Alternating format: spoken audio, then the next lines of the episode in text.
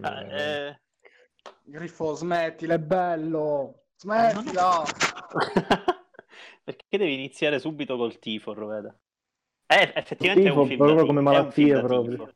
È un film da tifo, esatto, un po' da malattia. Però è un po' un film da tifo.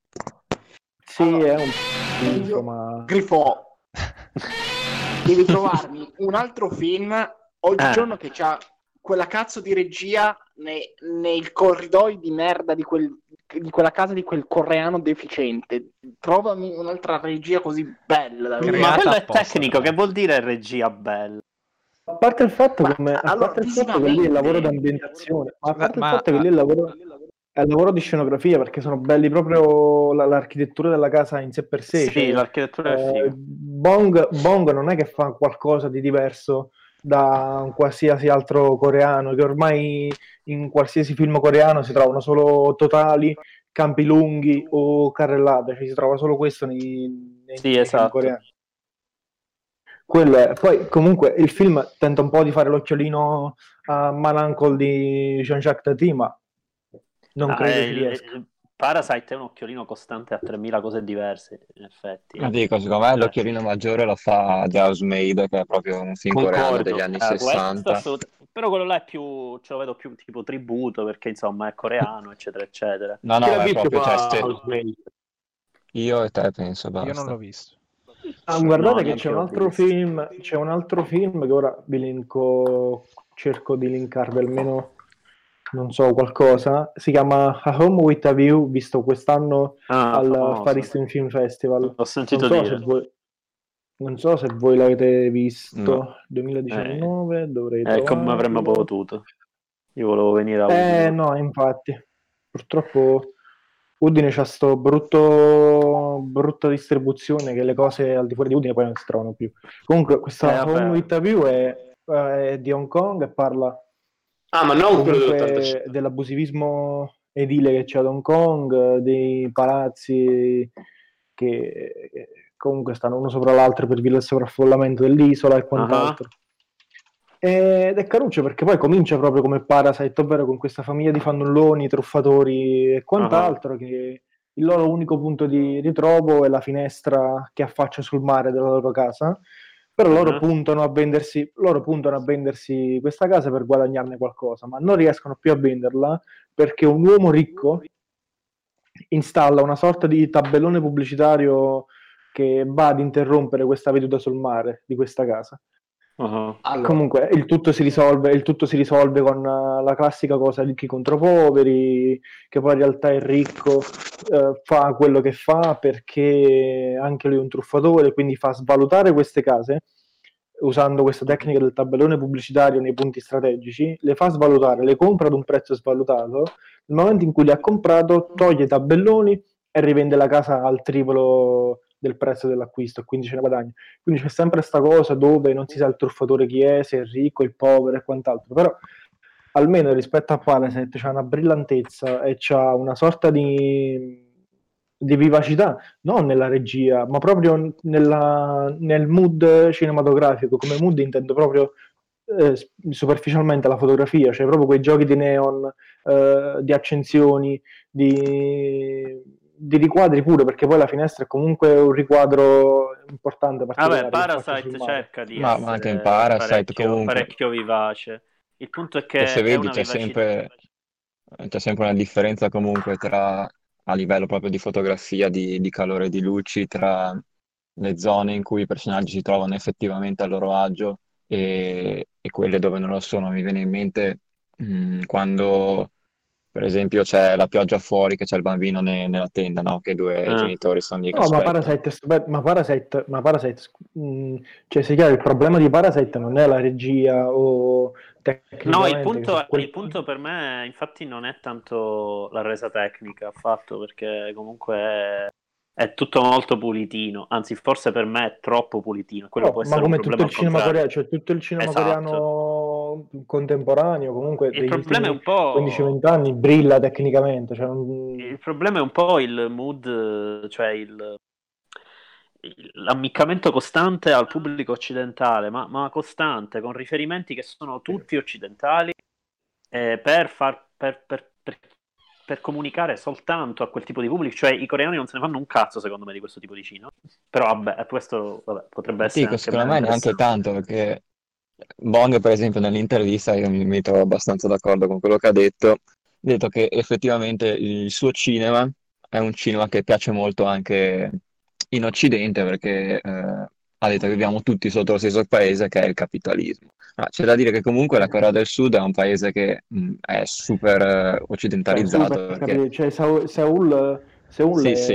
Seoul è Cioè, comunque gli capitalismo. americani sono arrivati lì e hanno mh, messo la loro mano e logicamente Oh, as- Sì, no, ma tutti i livello- paesi ma- occidentali, livello cioè orientali, è quello più, è sicuramente quello più, più occidentalizzato. Quindi è magari Certo, logico che sia anche certo, più, certo, più certo. simile. Però, Però comunque cosa? io ho un livello- messaggio così universale e lucido proprio su mh, l'inutilità di continuare ancora oggi a pensare alla lotta di classe come un, un qualcosa veramente per cui lottare, non l'ho vista così, cioè la vedo veramente raramente, se posso dire. No, Ma ma se- certo, quindi secondo te-. Secondo te ridicolizza la lotta di classe? Secondo me sì, cioè, è proprio, ti, cioè, ti viene mostrato anche all'ultimo che come mh, sia i poveri sia i ricchi sbagliano tutti e due e c'è sempre questa, questa distanza tra loro due che non c'è, non si fa mai lo sforzo di avvicinarsi, ma si fa continuamente eh, delle azioni per allontanarsi praticamente, perché si vuole prendere il posto dell'altro. Scusa, ma, eh, ma perché avrebbe Eh. dovuto dire cose tipo viviamo tutti nel capitalismo se poi voleva prendere per il culo la lotta di classe? Cioè, Ma qual non è, qual è viviamo tutti nel allora? capitalismo. Ha detto questo nell'intervista, no?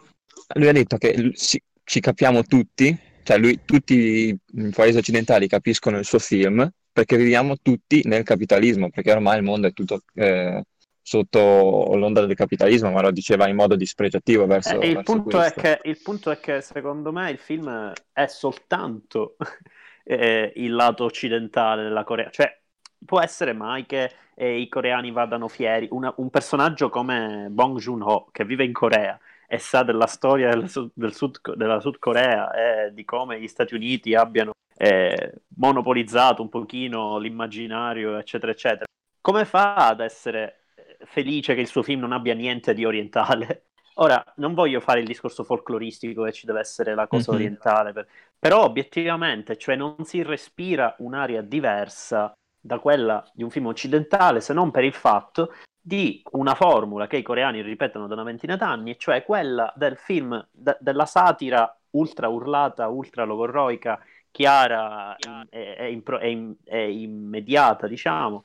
È, è giusto quel briciolo di violenza, di sesso e di sarcasmo in più rispetto agli occidentali, che in Occidente non fanno perché siamo un po' più romantici, invece i coreani, proprio probabilmente perché sono stati annullati completamente, hanno un cinismo eh, totale. Il punto è che non, non ho mai visto ancora un film sudcoreano che riflettesse un po' su questa su questo annullamento di un'intera cultura, perché di questo un po' si parla alla fine. eh. Cioè io questo vedo nel Mhm. cinema sudcoreano, un annullamento di, una- di un particolarismo.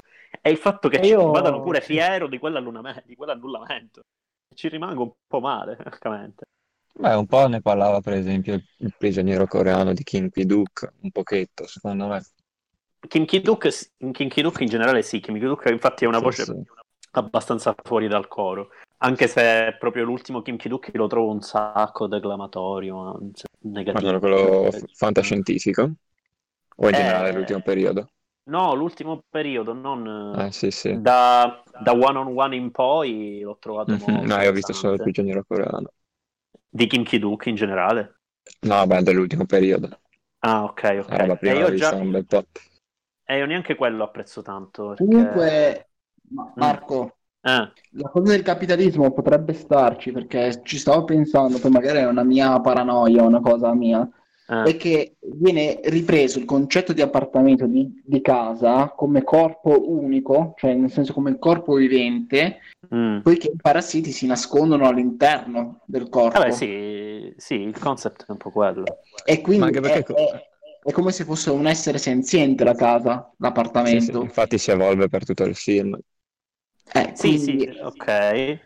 il capitalismo potrebbe rientrare là dentro come discorso, anche perché c'è una costante americanizzazione all'interno del film, dove i personaggi... No, allora, il, il- il punto che comunque smuove, che solleva Davide è, è interessante, però secondo me se messo su questo punto qui, per certi versi Bong diventa ehm, quasi subliminale nell'offesa ai, ai di, ai lottatori della classe sociale più bassa, perché se ci fai caso durante tutto il film comunque eh, la famiglia più povera sta posizionata in questo seminterrato, quindi all'interno, cioè se dovessimo, come dire, immaginare questa casa, come tu dicevi, come un corpo unico,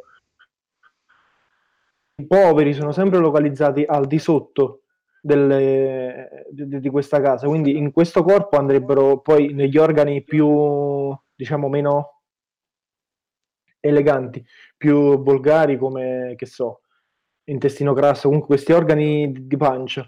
Mentre Beh, poi c'è anche il, il concetto del parassita del parassita, perché ovviamente è, è a scatola il film.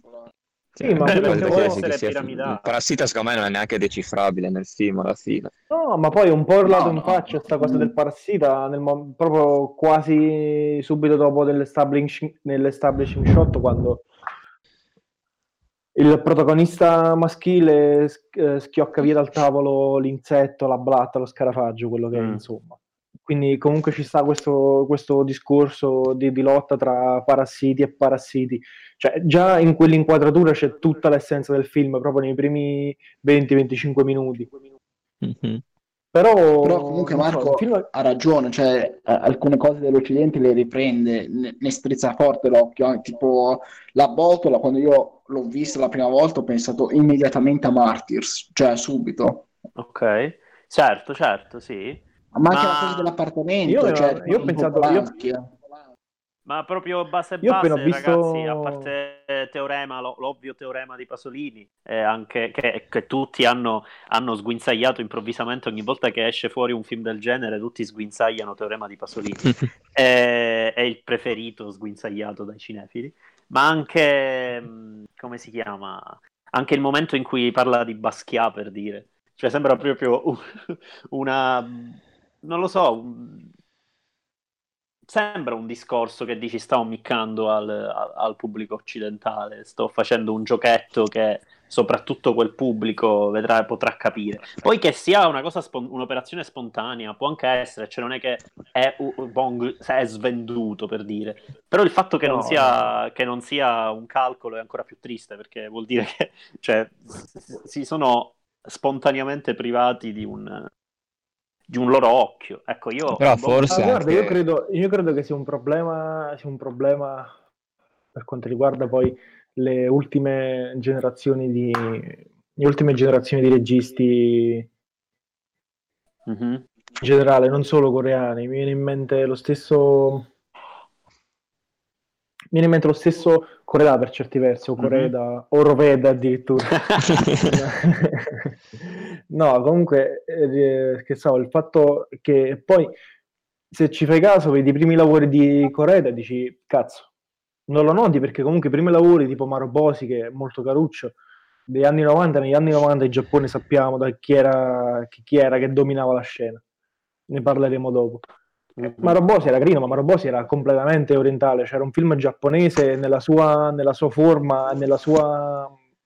Oh, ma paradossalmente riesce ad essere giapponese anche Shoplifters, per, per dire, ok? È molto più giapponese Shoplifters di quanto non sia sudcoreano Parasite. Il punto è poi quanto... Sì, ma il punto è che secondo me quando questo tipo di, questo tipo di, di- artisti eh, come Bong, come Koreda, come altri autori coreani si sono aperti poi all'Occidente tra gli Oscar stranieri, tra i festival di Cannes, tra il festival di Venezia, hanno cominciato a pr- riproporre tutti la stessa formula di film, come diceva, come diceva Marco, cioè si dà l'impressione di, che, che veramente che il cinema coreano sia un unico cinema, cioè ci sia i, piccoli registi facciano parte poi di, so, di, di un piano più, più grande, perché veramente la maggior parte di loro dà quasi sempre lo stesso sguardo su qualsiasi cosa.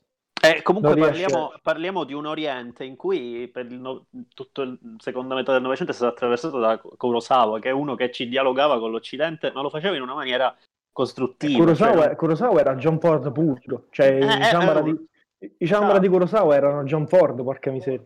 Però, però è un dialogo, ce lo senti che non c'è nessuna Lo delle due Ozu. cose che, che si assorbe a vicenda, Lo capito? stesso Ozu era, era era americanizzato, ma, ma- ma non era super occidentale Ozu per nulla. Cioè Viaggio a Tokyo non ha nulla di... di- di- Tra l'altro, e questa è una cosa interessante, proprio Ozu, proprio Viaggio a Tokyo, è la stessa storia di un film di Leo McCarey degli anni 30, eh, che si chiama Cupo Tramonto, ed è la stessa trama, precisa, identica. Io quando l'ho scoperto dico, ma come Ozu, che mi sembra uno dei più puri e uno dei più candidi, in realtà poi c'ha questa cosa. In realtà però è bello perché lui traduce in un discorso molto contestualizzato dal suo paese un discorso che eh, diciamo è stato proposto all- all'inizio dal cinema occidentale. Però c'è una traduzione e io trovo un equilibrio in questa traduzione cosa che di recente è molto più difficile. Sarà che oggi siamo molto meno cioè oggi siamo consapevoli dell'idea di cinema festivaliero di oggi cioè se sia Shoplifters che Parasite sono film su misura per presentazioni come quelle che hanno avuto, cioè quelle a Cannes in Occidente. Magari allora pure c'era un meccanismo del genere, non possiamo più cogliere perché insomma i, i tempi sono diversi. Sì, certo.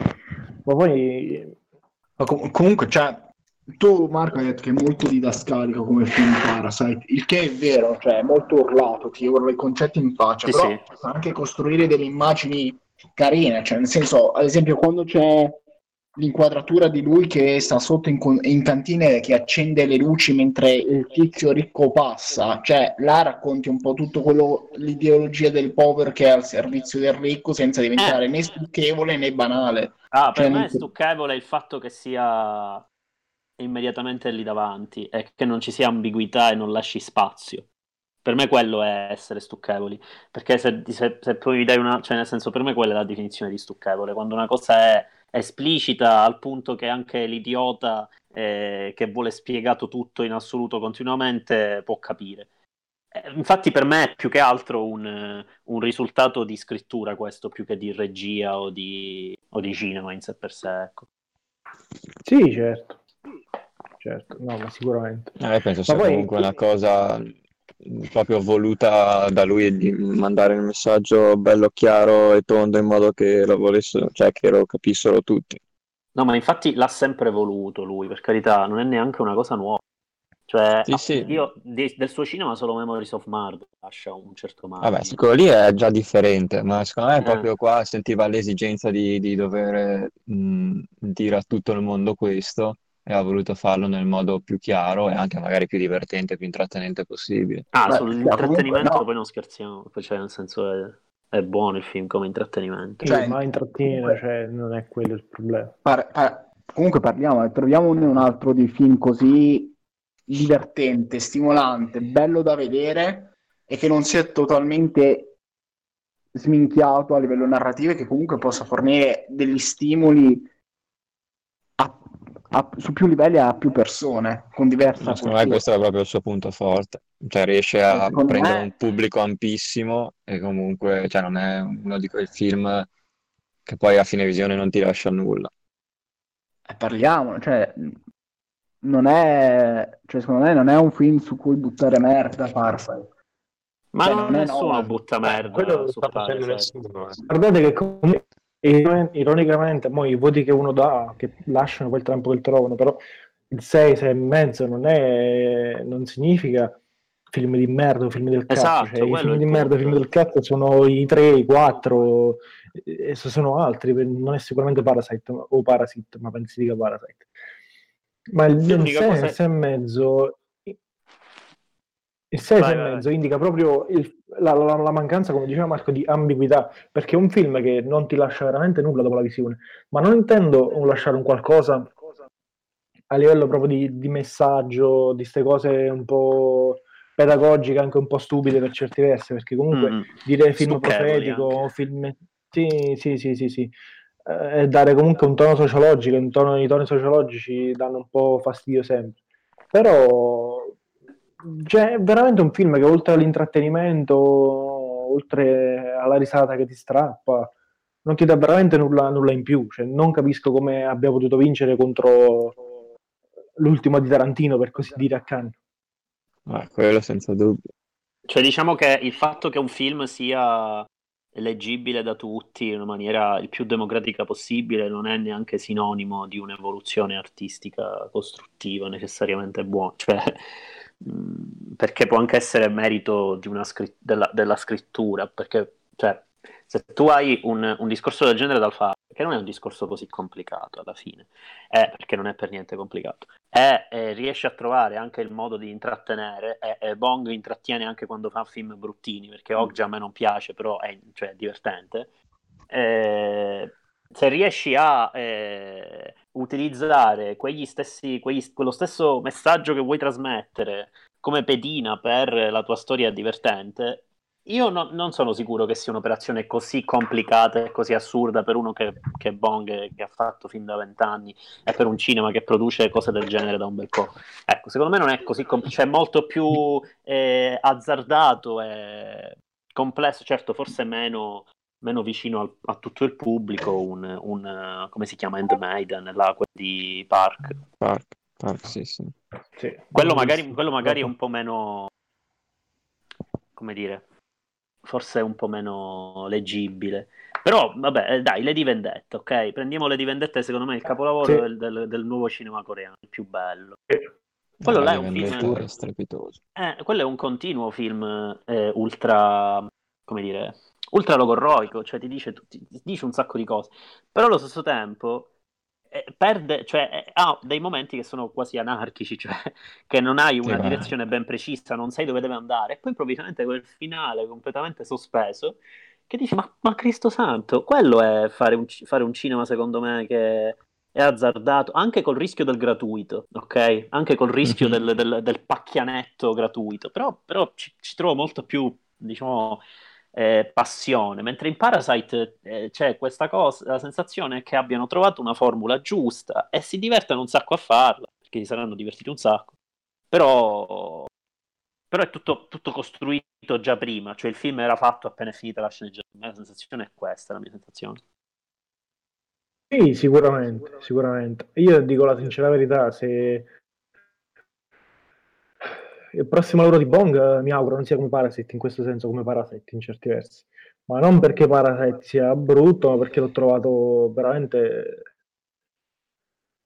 poca roba rispetto alla sua filmografia, per esempio Snowpiercer mm-hmm. lo stesso Memories mi sono piaciuti di più, molto eh, di più. ma io sono molto d'accordo. Eh. Boh, a me Snowpiercer è, molto più banale, ragazzi, di Parasite. Eh? Anche me, cioè, Parasite, secondo me, a livello proprio ideologico è un'evoluzione mh, superiore a Snowpiercer.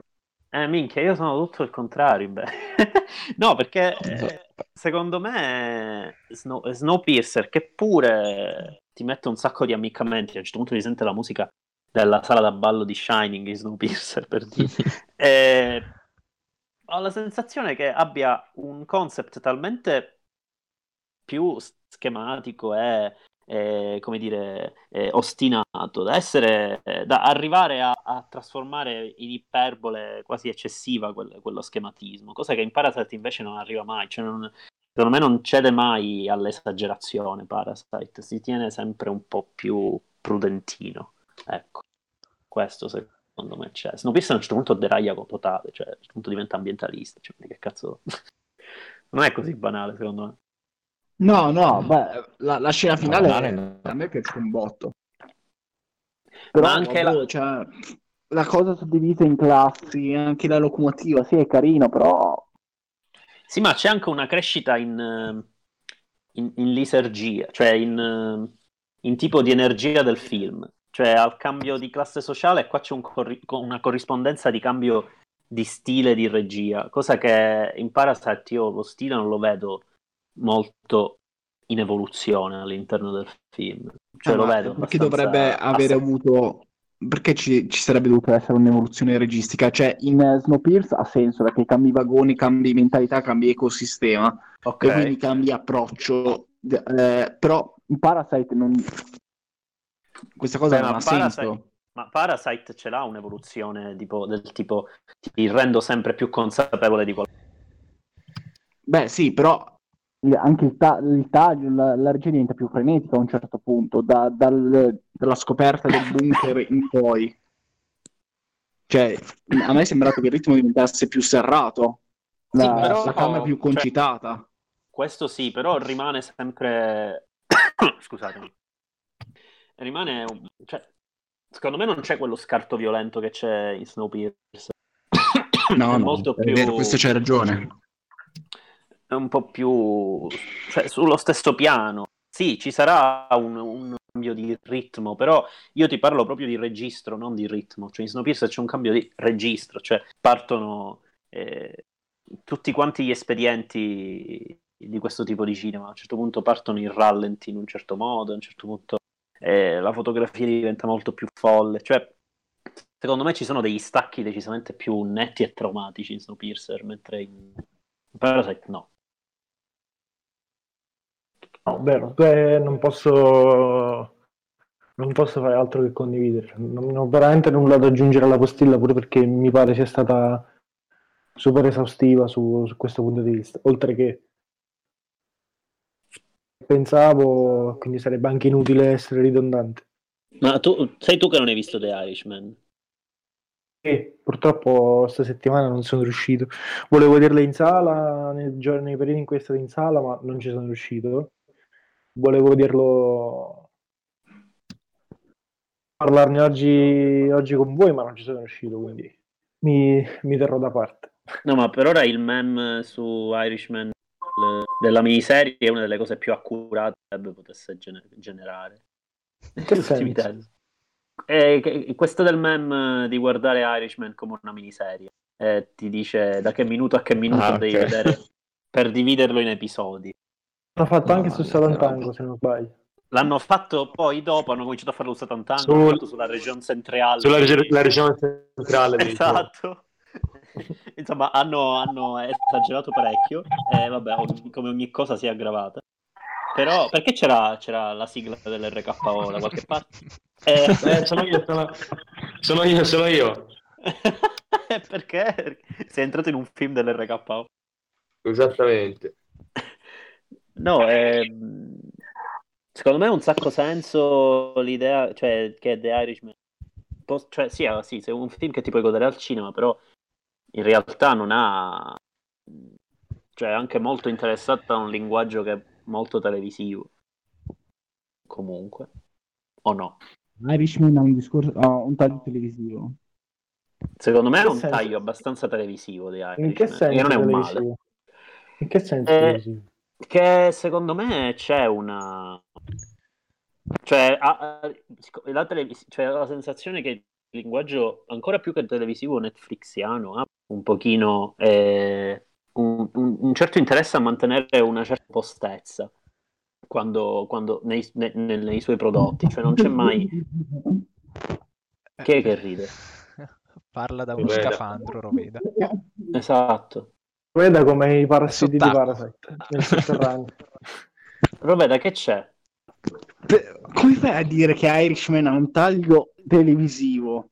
Ma non, è Eh. un- non è dispregiativo, guarda. No, lo so, lo so, lo so, ma da- Ma io ti dico sul piano del- della costruzione narrativa, cioè c'è un ritmo che è da evoluzione, eh, cioè ha, una, ha un- è un'attenzio- ha un'attenzione sempre cinematografica, però molto più sul, su come prosegue la narrazione parallelamente al discorso storico. In Scorsese non l'ho mai No, visto boh, ma- così composto. eh.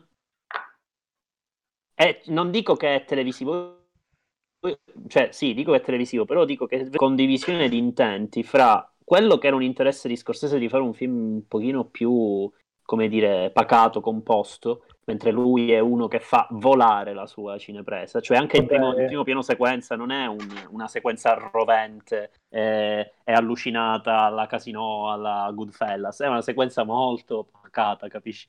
E, e secondo me... Ma poi cioè, uno, uno che la fa volare, cioè, il primo, eh, la prima sequenza che mi viene in mente è l'entrata sul ring di Jack LaMotta.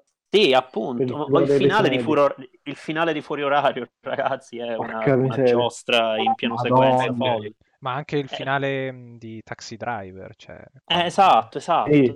Mean Streets, cioè è un continuo infuocato. Irishman è un film invece molto in senso, senile in senso buono, cioè è un film di un, Sì. un vecchietto che fa un film vecchio, cioè è- va bene, cioè, ci sta molto. E questo, Sì, seco- sì. questo che me l'ha fatto piacere tanto, perché è molto diverso da altre cose. Però secondo me... Soprattutto gli ultimi cioè, minuti. Esatto. Ma io credo che questo Cioè, lì è suo ancora più rallentata, cioè proprio anche rispetto ai- agli standard televisivi, lì c'è un rallentamento proprio ossessivo veramente della narrazione che È vero, è vero. Cioè, secondo me fatico, cioè, fatico a trovare un altro regista che avrebbe fatto una scelta simile perché sottoposto a un grande pubblico e questo si è visto molto che, visto che molti hanno ritenuto proprio noioso in certi momenti, c'è una scelta veramente audace perché Certo. anche in un film del genere poi fare una scelta di rallentare così tanto la narrazione, lasciare da parte completamente eh, la vendetta, il sangue che si trova nel gangster movie e concentrarsi invece sulla personalità di De Niro, che poi non è nient'altro che l'alter ego di Scorsese, secondo me questa è proprio una scelta geniale, una delle più belle dell'anno, senza dubbio, Sì, ma anche di più.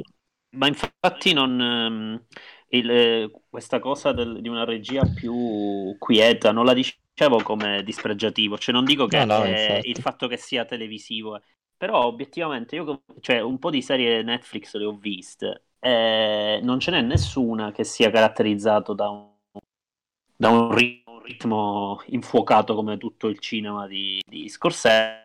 C'è invece una maggiore compostezza, Eh. che è quella un Sì, po' perché comunque devono un po' Esatto. invogliarti a guardare le puntate successive, quindi Esatto. mettono qualche avvenimento e poi allungano il brodo, diciamo, Esatto. maggior Allora- parte. Il che paradossalmente eh, va contro, cioè nel senso Scorsese è sempre riuscito a fare eh, delle evoluzioni cronologiche nei suoi film che erano molto, molto, come dire, armoniose. Cioè lui tramite queste regie folli riusciva a far passare il tempo nella storia del film anche tramite movimenti folli, tramite... cioè c'era una unica soluzione di continuità, mentre The Irishman è quasi episodico, cioè, cioè è spezzettato. Eh, le ellissi sono date da uno stacco di montaggio eh, netto, cioè c'è un Sì, momento in cui sono un po' più esatto.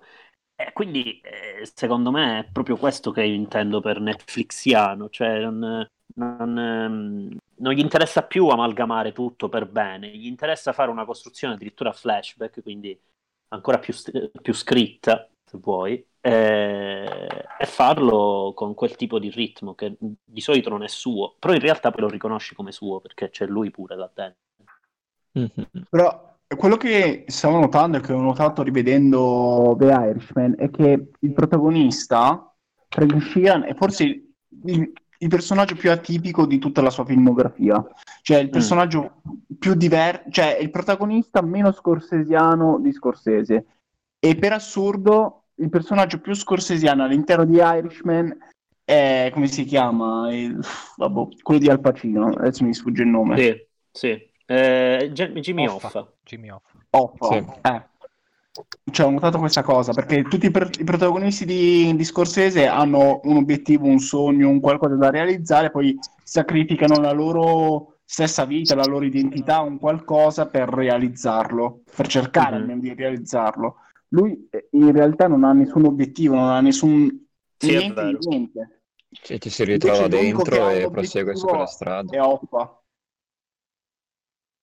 Sì, sì, Hoffa è... Ma eh, infatti De Niro è molto... Cioè è bello perché è, tipo fa ping pong fra due fazioni.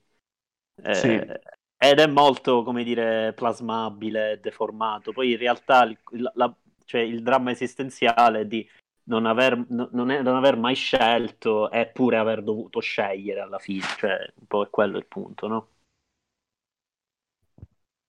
Sì, che mi sembra un po' comunque il perno centrale della filmografia di Scorsese, perché Mm. comunque questi uomini alla Robert Niro messi sempre in condizioni di scelta forzata, come tu dicevi, Uh-huh. fanno parte un po' di quegli anni. Mi viene in mente. è come se è come se l'idea di Inetto, che è una cosa della letteratura novecentesca, diventasse cioè, è come se fosse la rivalsa dell'inetto, la storia dei protagonisti di Scorsese, cioè personaggi che eh, sembrerebbero non essere in grado di scegliere, sono sballottolati dagli eventi, però assumono un carattere quasi mitologico, eroico. Un po' l'Andrew Garfield in Silence per certi versi. Che... Eh, esatto. Esa- ma anche il protagonista di Fuori Orario, ma anche eh, lo stesso Travis Bickle.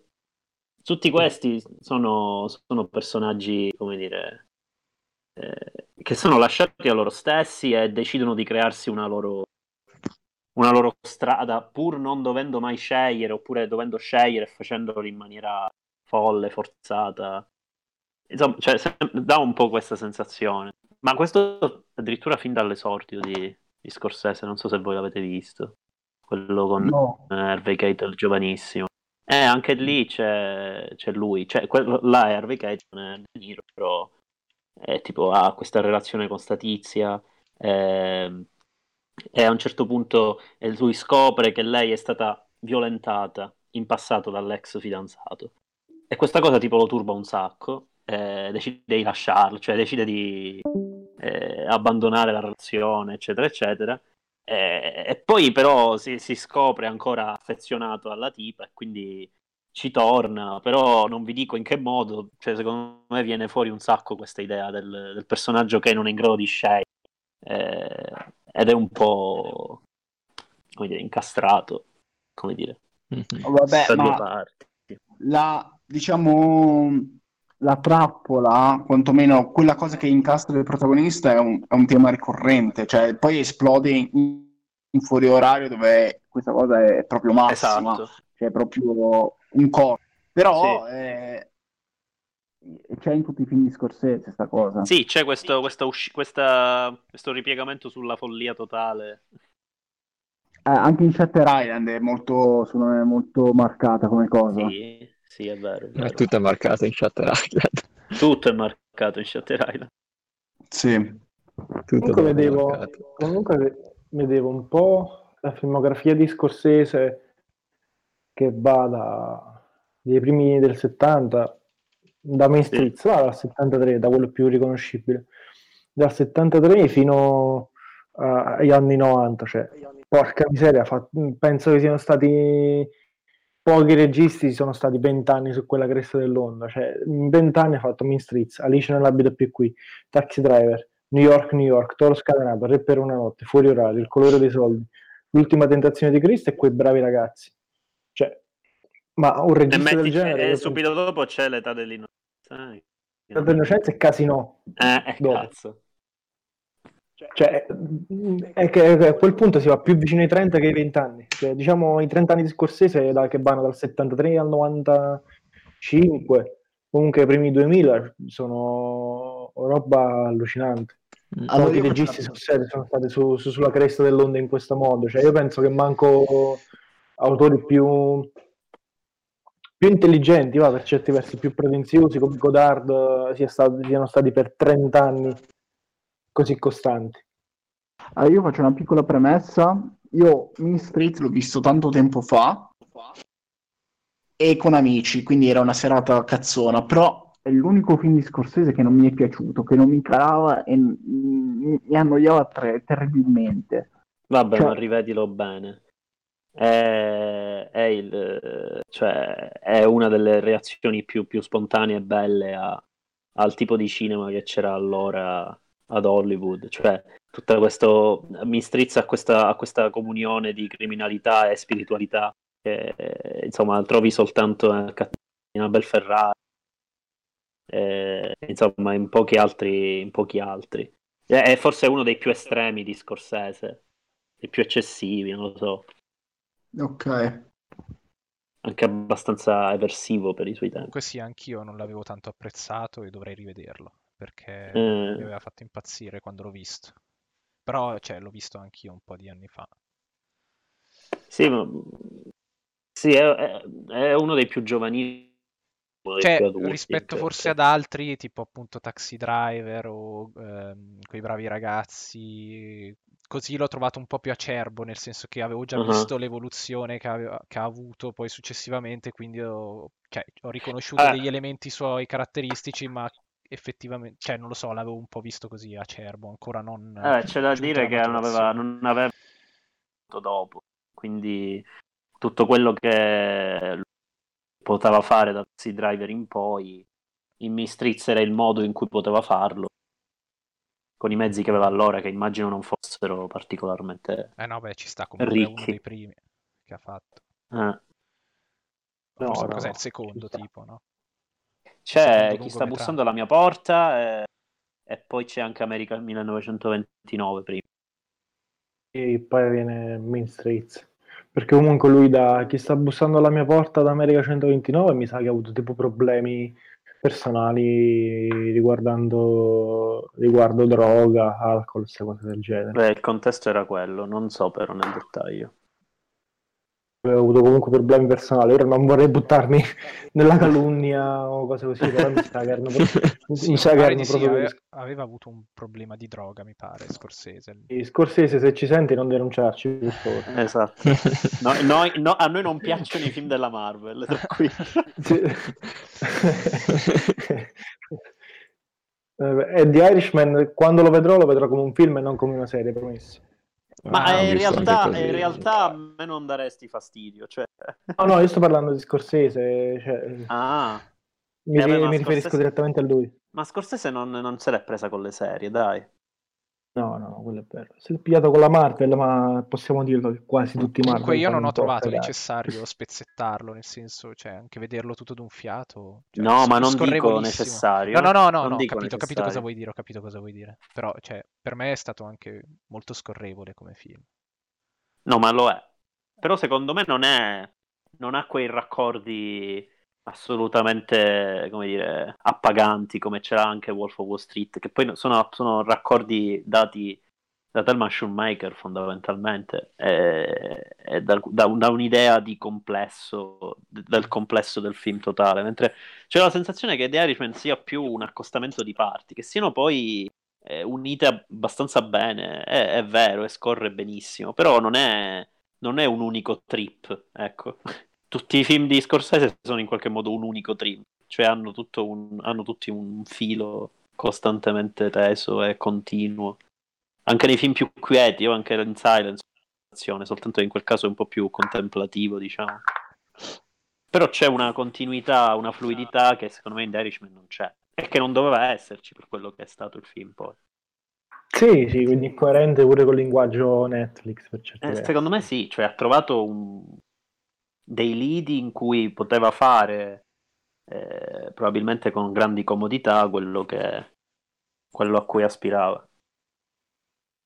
Senti un po', Marco, una, una curiosità, mi è venuto così giusto per allacciarci poi al terzo argomento della scaletta di oggi. Mhm. Eh, quei bravi ragazzi, per certi versi, eh, riuso i sette scagnozzi di Kitano, no? chiamiamolo sette scagnozzi, non sembrano un po', ovviamente su due livelli diversi perché riuso purtroppo non mi è piaciuto tanto di Kitano, forse Eh. è l'unico che non mi ha fatto impazzire di Kitano. Eh, non sono un po' i, i controcampi concettuali l'uno dell'altro per certi versi. Eh, Goodfellas è talmente eh, come dire, iconico che cioè come fa a non essere il controcampo di un sacco di altre cose quindi sì, Sì, ci sì, sta assolutamente Quello ci sì, sta certo. assolutamente anche perché Kitano, Kitano al, al cinema gangster che fa non, ne- cioè non, non lo tiene d'occhio minchia No, vabbè, Kitano, Kitano sappiamo tutti che ci percula anche nelle interviste dicendo di non essere un cinefilo, di non aver visto X, di non aver visto Y, ma in Esatto. realtà già l'esordio di Kitano condensa parecchio cinema al suo interno, cioè Don, esatto. Siegel, Sì. Don Siegel, Luis Malla, Melville, lo stesso Fukasaku che poi il progetto di Violent Cop era suo, cioè c'è, c'è parecchio cinema al suo interno. Poi comunque, sì, Riuso mi pi- non non mi è piaciuto tanto per il semplice fatto che però forse non so, non la vedevo necessaria perché si stava già rileggendo nella trilogia di Outrage, quindi non ho visto il perché, il perché rileggersi poi in un altro film. beh si è divertito probabilmente Sì, sì, sì, ma secondo me sarà stato quello lo spirito, lo spirito dietro al progetto. Poi sarei Lo vedo- curioso di sapere Eh. Eh? io perché lo vedo un po'... lo vedo ferrato sull'argomento. No, lo vo- Co- volevo chiedere a Roveda qual è il suo preferito di Kitano. Ma io di Kitano non ho visto quasi nulla. Cioè, io ho Eh. visto eh, Ana B e come si chiama? Suonatine. Ah, eh, vabbè. Poi, Popcorn e poi mi sembra che non ho visto nient'altro. Cioè, ho visto Vabbè. quelli che venivano considerati migliori. Ah, Che poi non è così tanto sbagliato. Cioè, alla fin fine Ana B e Sonatine stanno tra... Ma io Tra i due, i primi due che ho visto. I primi due che ho visto, e forse, forse Dolls in mezzo può essere, Mm, non lo so. Anch'io ho visto per Io il primi primo- Sonatine e Anabi. Eh, infatti, il, primo no, eh. di Kitano, il primo di Kitano che ho visto è stato anche io Ana B. Il secondo di Kitano è stato... è stato Sonatine, quindi partiamo tutti da quello, ovviamente. No, io in Ma realtà sì, ma Poi il terzo è io sono l'unico che ho fatto stato diverso perché sono partito con Kikujiro e poi l'ho fatto in modo abbastanza cronologico, nel senso Che sono, hipster, dopo cazzo. quello sono partito da Violent Cop, eh, Sonati- e Boiling Point, Sonatin. Ah, L'ho cazzo, fatto in Boiling ordine Point, discretamente altro- cronologico. Boiling Point, eh, Boiling Point comunque, quando si parla di Kitano sul, web, sì, nel sottobosco del web, eh, quindi i vari gruppi in generale, il Boiling Point non si fa mai menzione, mai, ma È, Boiling è Point è allucinante. proba- sì, probabilmente in c'è già tutto Kitano dentro, c'è tutto. Sì, c'è assolutamente. tutto C'è, Sonatine, tutto Ana B è già in Boiling Point. sì, ma, anche, ma c'è anche tutto il Kitano suicida, diciamo. Sì, Secondo me, Boiling Point. Sì, ma poi oltre Boiling Point, eh, per certi versi non va sottovalutato perché per come è localizzato proprio storicamente, non intendo a livello cinematografico, intendo proprio storicamente è molto importante perché mi sa che il primo film che Kitana gira quasi interamente ad Okinawa Mm. e Okinawa è comunque un punto nevralgico particolare del Giappone perché comunque ha queste influenze un po' americane per via dei trattati Sì. che hanno avuto durante Ah. il post seconda guerra mondiale. E secondo me non è un caso che Kitano cerca poi di fare questa assonanza forse troppo sottile tra il baseball e, questo, Vero, perché vero. il baseball è, è prettamente americano, ma il baseball poi ha un qualcosa di particolare che si accomuna al cinema di Kitano, che è la cosa vincente nel baseball, ovvero il fuoricampo, che nel cinema di Kitano è molto importante per certi versi, perché quasi tutti gli avvenimenti che Kitano eh, ritiene, eh, come dire, quasi tutti gli argomenti che stimolano Kitano al cinema, alla scena e quant'altro sono quasi tutti elementi extradiegetici, quindi fuori campo. Mm. Ma Vero, eh, vero. sbaglio oppure un po' tutti i film di Kitano lavorano su delle sottrazioni? Beh, sì. Sì, Sì, sì. Anche sì, sì. O più che se- Sì, più tutto quello che sottrae poi lo fa scoppiare in singole scene. Ah, sì. Quello che sottrae in tutto, durante Sì, tutto il film poi lo fa accumulo di- scoppiare in, in alcune, in alcune determinate scene che poi... vabbè, Poi, cioè, io ho visto solamente questi due un, è un po' di tempo fa, quindi io mi ricordo tipo Sonatine che era tutto su una sottrazione, c'era una calma apparente, tutto quanto... Sonatine, sì, Sonatine sottrae, sottrae qualsiasi cosa. Sonatine arriva ad un certo punto in cui sottrae addirittura il cinema al cinema e Sì, diventa, e diventa videogame puro nel momento in cui poi oltre al fatto che c'è una metafora bellissima del ruolo del regista all'interno di Sonatine. Intendo quanto Kitano nella sequenza prima fa, gioca al gioco del sumo di carta con Sì. I suoi scagnozzi Yakuza e poi dopo gli scagnozzi Yakuza diventano, diventano de- di questi lottatori di sumo in carne ed ossa, con Kitano che fa da regista all'interno del film in cui lui è il regista, quindi ci sta. Sì, Questa ma questa- questa cosa del Dici, gioco, questa cosa del gioco, tra l'altro, c'è in tutto Kitano. Sì, Sì. sì, sì, Cioè, sì, il gioco torna. eh.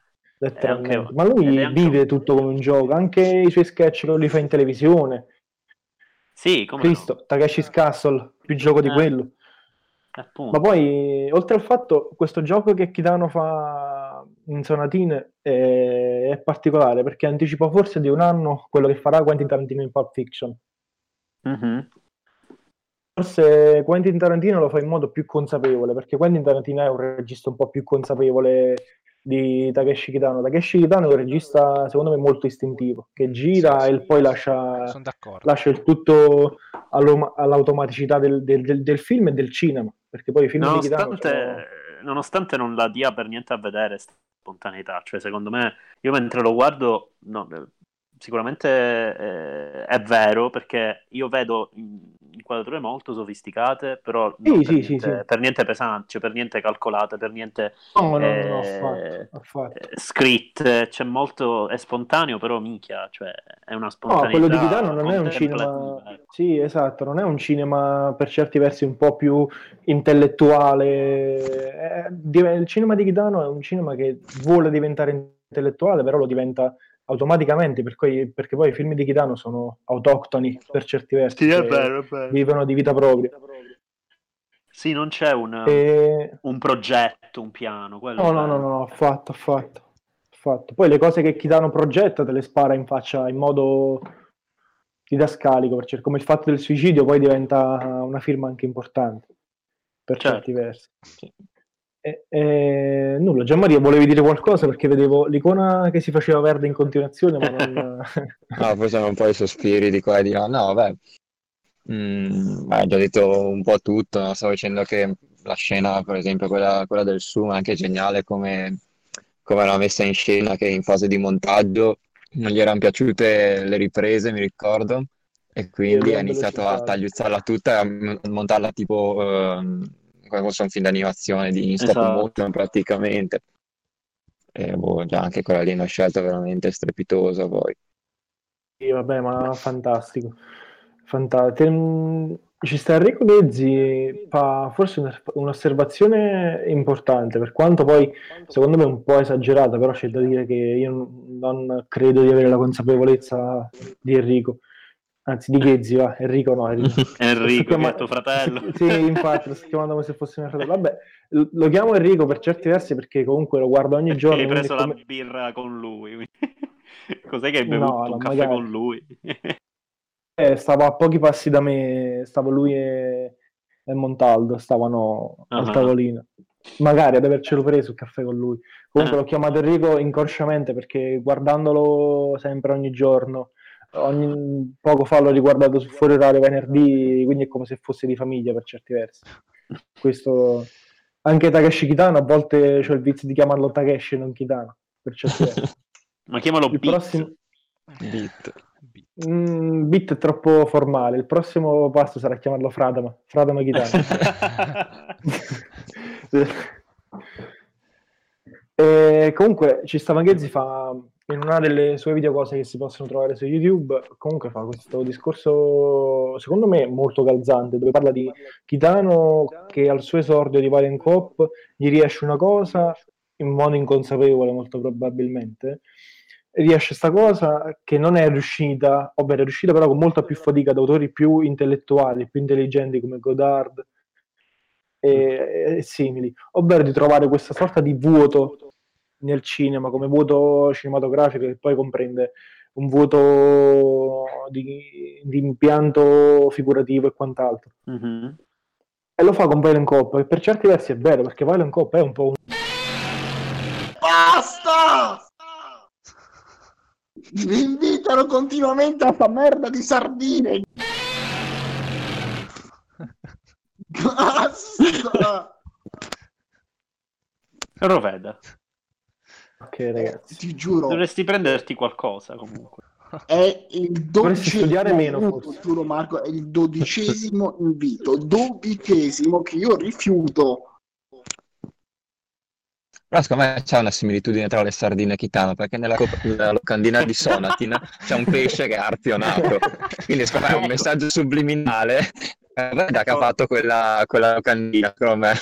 Viene dal futuro. sardina fosse andata con un gigantesco poster di Sonatino al- alle manifestazioni al posto del pesciolino portava proprio la... pazzesco sarebbe stato a quel punto io diventavo il primo del Sì, io stavo in protestanti piazza, Sì. in piazza 24 su 24 eh, tranquillamente. esatto eh guardala è proprio una sardina Ma in realtà questo sembra più un post leghista, tipo di quelli che farebbe Salvini per... eh, per, per uccidere sminuire- le sardine. Sì, Esatto. esatto, per sminuire il movimento, vero. Però, Vero, vero. Comunque dicevo, Violent Cop rappresenta un po' un unicum nel cinema giapponese, nel senso che è un po' mh, cronologicamente, se uno vede nell'anno in cui è localizzato, è un po' diverso dal cinema giapponese, giapponese precedente. Sì, Beh, sì. sì, sì, sì. Ma in generale da tutti gli yakuza giapponesi, quasi tutti, insomma. Io il concetto Prendi di Fukasaku o anche eh, Suzuki, cioè sono Uh-huh. molto molto diversi. Prendo due nomi grandi rispetto a Kitano. Sì, ma sicuramente è mo- molto più riflessivo anche in film del genere, cioè si prende anche lì dei tempi che magari sono più consoni a Ozu, che secondo me da, da Ozu riprende tantissimo Kitano. Esatto. E Sì, io proprio quello stavo dicendo, perché tipo lo- eh, il vuoto che dicevi tu di Kitano è particolare perché è un vuoto in un genere che, è- che di solito è fatto di pieni Ah, continui. infatti. Perché poi Sì, in realtà sì. il, il vuoto, cioè è, è proprio perché viene usato in un contesto del genere diventa quasi nichilismo. Eh, Mentre- me- Vai, vai, scusa. Sì, esatto. No, dico in No, altri, no, dici, contesti, in altri contesti il vuoto non dava questa sensazione comunque di, di- di- di chiusura mortuaria del- dei personaggi, no? Cioè, eh, non, eh, cioè, il vuoto c'è anche in Ozu, appunto, ma non è un concetto di non è un concetto nichilista. ecco. Mm. Da questo No, punto di vista a me viene anche da mm, eh, metterlo in relazione con The Irishman, eh, Kitano, Mm. perché ci sono, cioè, almeno guardando The Irishman ho un po' pensato a Kitano proprio nel modo in cui non spettacolarizza Scorsese la morte, come anche Kitano. Cioè, anche Kitano Sì, non, non spetta- a- anzi rifiuta completamente la- lo spettacolo della morte. O comunque in generale ogni- qualsiasi tipo di spettacolo mi viene in mente nel silenzio del mare tutta la scena in cui c'è la gara di surf in cui di Ah. fatto avviene tutta fuori campo non- e si Sì, guardano esatto, solo eh, le reazioni dei, dei Esatto. personaggi a quello che sta succedendo alla telecronaca, e cioè alla, sì, al tizio che... Ma anche che questa qui secondo me è una cosa che ritorna un po' da Ozu, tipo gli eventi importanti che vengono mm, Sì. Narrati per tutto il film, mi viene in mente anche eh, Late Spring o comunque altri film dove si fa per tutto il film cercare di, di far sposare due persone e poi non ti mostrano nemmeno il matrimonio, cioè arrivano a proprio al giorno prima o a pochi secondi prima e poi saltano a fine del matrimonio. Sempre questa, cioè, ti narrano una cosa e poi non te la fanno vedere, te la narrano sempre fuori campo. Secondo me Uh-huh. con Ozzy c'è veramente tantissime, tantissime similitudini, anche il mare. Io mi Sì, chiedo beh. sempre perché il mare è così, cioè, sicuramente è comunque anche una cosa personale di Kitano, però mi ricorda anche tanto l'utilizzo che, che ne fa Ozu, nel senso quando i suoi personaggi sono al mare, sia in Kitano sia in Ozu, c'è sempre un momento eh, di calma, comunque di, mh, sì, di, di calma col mondo e con se stessi. Sì, ma poi il mare per certi Il versi posto primordiale, diciamo, dove quasi tutti i peccati si ritornano, ma poi il mare, soprattutto nei film di Kitano, se ci fai caso, sono i luoghi dove avvengono i suicidi poi i alla fine. suicidi. I suicidi, sì, Sì, sì, un po' come se desse questo senso di liberazione, di, Mhm. di redenzione. non O idea. anche Anche se poi dei il mare, 400 colpi, per esempio. eh, vabbè, Anche se lì c'è un po'... Cioè, nel senso, lì è, è una scoperta il mare, non è un, Sì, sì, sì. un andare a morire in No, maniera senza- quieta, sì, sì, sì. diciamo. No, intendo che comunque il mare è visto come sempre quell'elemento... Sì, un po' cosmico, diciamo. Sì, sì, sì. Mhm. Vabbè, ma il mare c'è anche in Fellini, c'è sì. Sì, Tra l'altro sì. anche Fellini è mo- molto presente per quanto voglia dire che, che lui non capisce i suoi film, Sì, cioè le- Fellini, la scena- c'è un sacco in Kitano, cioè, poco da dire. Sulla spiaggia in Sonatine, soprattutto quando lui Eh. fa la scena della, della prima roulette, nei sogni di Kikujiro è palese, cioè nei Eh, sogni sì, di esatto. Kikujiro è, è fellinianissimo. Poi vabbè, lo, lo, lo omaggio addirittura rileggendosi con Takeshis nel 2006-2005. Fa un omaggio anche abbastanza palese. Eh sì. Takeshi è un sacco Fellini. Ma, ma anche Fellini, guardate che era il primo a dire io non leggo niente, io non guardo niente, e, e lui sosteneva che comunque eh, a un certo punto poteva capitare di far riferimento a qualcuno pur non conoscendolo perché si attingeva da un, into- un inconscio Sì, collettivo sì, esatto. eh, eh, inevitabilmente però voglio dire non, non- vuole Sì, farmi Umberto, credere Eco, Umberto Eco lo chiama dizionario delle immagini per certi Eh, versi, eh. ne ha, ne ha uno. Poi ci sono delle immagini che sono talmente non iconiche, però mi viene in mente per esempio il cinema di Nolan, che per quanto non possa piacermi è entrato talmente tanto in questo in questa, in questo, questa coscienza Sì. collettiva che a volte esatto. quando, quando mi è capitato di girare, di dare una battuta che mi ricordavo che poi l'avesse fatta Nolan in un film e subito mi veniva da spararmi per certi versi. Però Eh, so. questo ti fa Ma- capire quando Ma è possono... un discorso che va oltre il bene e il male comunque. Sì, sì, sì, sì, Sì. ovviamente, ovviamente scherzo. È proprio una coscienza collettiva che volente o nolente Sì, insomma, si creano dei tutti. meccanismi che non, non puoi, cui non certo. puoi prescindere. E comunque c'è un chitano fantastico che molti sottovalutano o molti sopravvalutano. Per esempio, a me il chitano di Brother è piaciuto poco. A me piace Mm, molto. Non l'ho visto. A me il chitano di Non è Brother è piaciuto piaciuto poco, poco, abbastanza. poco. A me piace No, non molto. so, dei migliori, però, però mi piace. Mi è piaciuto Eh, parecchio il chitano di Dolls. E, Due, Eh, però sono le certo. sue più belle. e non tanto i primi due che sono un po'... Beh, il chitano dell'ultimo film di Outrage Coda secondo me è uno dei chitani migliori del post eh, 2000.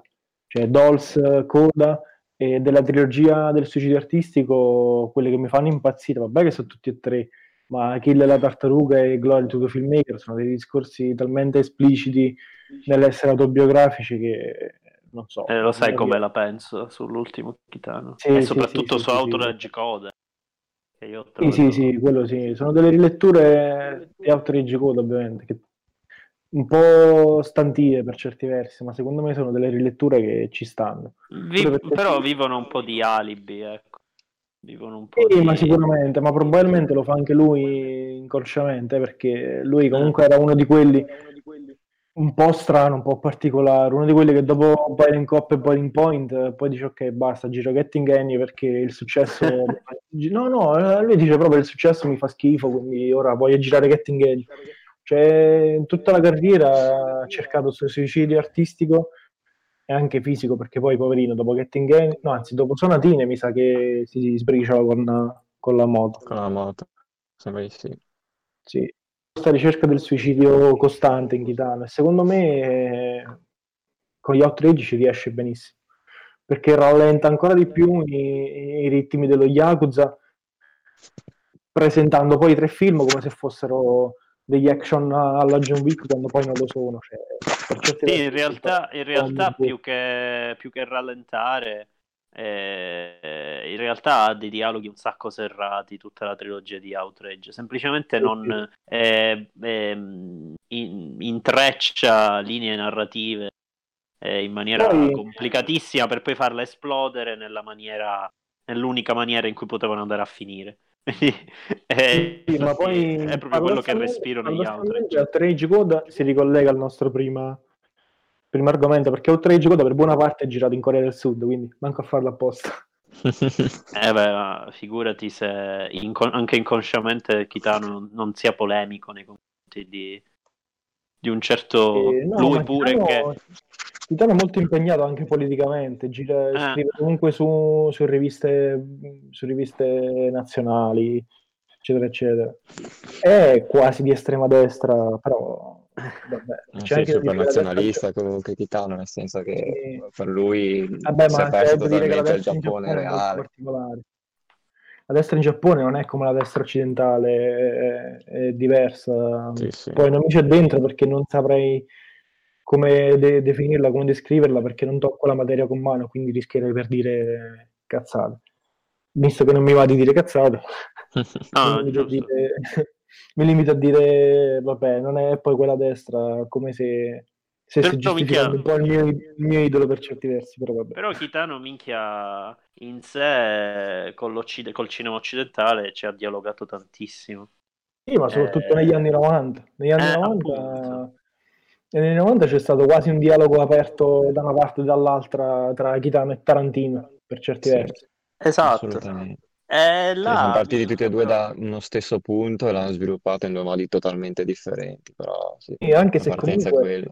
Esatto, quello di, sì. quello di Tarantino era soprattutto le Iene, Pulp Fiction poi soprattutto perché Pulp Fiction eh, sì, è- per certi versi è più consapevole proprio nella citazione, nell'essere consapevolmente cinefilo rispetto a Kitano, per questo dico che per Sì. certi versi le operazioni che fa Tarantino sono più consapevoli e meno automatiche di quelle di... Mhm. Però è una consapevolezza da popcorn, non è una consapevolezza intellettuale, secondo me. No, Cioè, sono sì, è intellettuale pure, Sì, sì, però sì, sì. eh, quello che No, viene fuori è è molto spigliata. Sì, però Però sì, comunque sono Tarantino anche c'ha la due intenti grandezza- diversi. Certo, Tarantino c'ha la certo. grandezza, Tarantino c'ha la grandezza comunque di fare questa operazione, come dicevi tu, da, da popcorn, perché è palesemente cinefila, Sì. ma nello stesso tempo fare Pulp Fiction per certi versi. Eh sì, eh. Cosa che comunque riesce a poco. Nel panorama contemporaneo mi viene in mente, che so, uno shut-in horror che non Che so brutto. Mamma mia, minchia, che brutto. Che ma proprio bruttezza. brutto, ma bruttezza proprio di quelle lì che ci cazzarola, ma Vabbè, non ho capito come, perché ce l'hai infilato dentro. me li facevo perché sono dei film che sono palesemente cinefili da popcorn per certi versi, perché lo spettatore che sta al cinema dice cazzo ma questo è X, questo riprende Y in quale... Mhm. Sono pochi registi che riescono ad essere cinefili, postmoderni per certi versi nella citazione e creare poi film fatti come si deve. La stessa operazione che ha fatto con Pulp Fiction, Tarantino l'ha fatta con l'ultimo, per esempio, Once Upon a Time. Ah, voglia. Simili- molto simili nell'operazione, ma completamente diversi poi nella...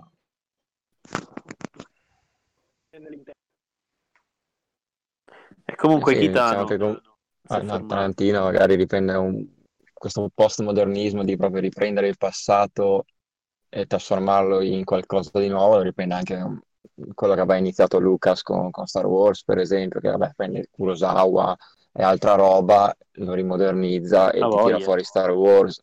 Tarantino è mm, il passo oltre a Lucas ed è forse l'u- l'unico regista veramente postmoderno di cui si può effettivamente parlare, secondo me, al momento. Beh, Sì, in Lucas, realtà... Lucas è... Sì, beh, Lucas Postmoderno è- inteso come proprio eh, rielaborazione del passato nel presente per mostrare che forse non c'è più niente da dire, inteso in quel Eh, senso. in realtà molto anche cioè, Spielberg, il postmoderno, ci vive pure. Magari Mhm. Vabbè, eh, comunque, sì, pensi- Spi- comunque è la stessa generazione di, di Lucas, Eh, eh, su quella linea diciamo- intendo, sì, ri- per dopo quanto, di loro. per quanto a me non faccia impazzire Ready Player One, eh, è un, un film Vabbè, che quello forse, sicuramente, sì, sì. me- forse Lucas, e- Lucas e Spielberg più che postmoderni li definirei post-classici o addirittura neoclassici perché Mhm. Sì, sì, riprendono ma comunque è un il primo certo passo, diciamo. sì, riprendono comunque un certo tipo di classicismo Mhm. del cinema lo rileggono Vi perché devo poi passare un articolo eh, su Spielberg dello specchio scuro. Perché sullo specchio scuro non vorrei dire cazzate sul suo autore, però Stefano Caselli, Eh, se mi senti, Stefano Caselli, se mi senti, prendimi a scrivere per lo specchio scuro. ah, no, Stefano Caselli, mandi- salutiamo Stefano Caselli. Eh, Salutiamo, salutiamo. no, forse però era, ecco, i Predatori il, il pezzo di Libera sui Predatori. Eh, io ve lo linko adesso perché eh, questo discorso che stiamo facendo è tutto qua. Ed è, ed è un discorso di, eh, di postmoderno perché secondo me utilizza il genere per Ragazzi, mentre voi parlate, comunicare attimo- all'immaginario collettivo.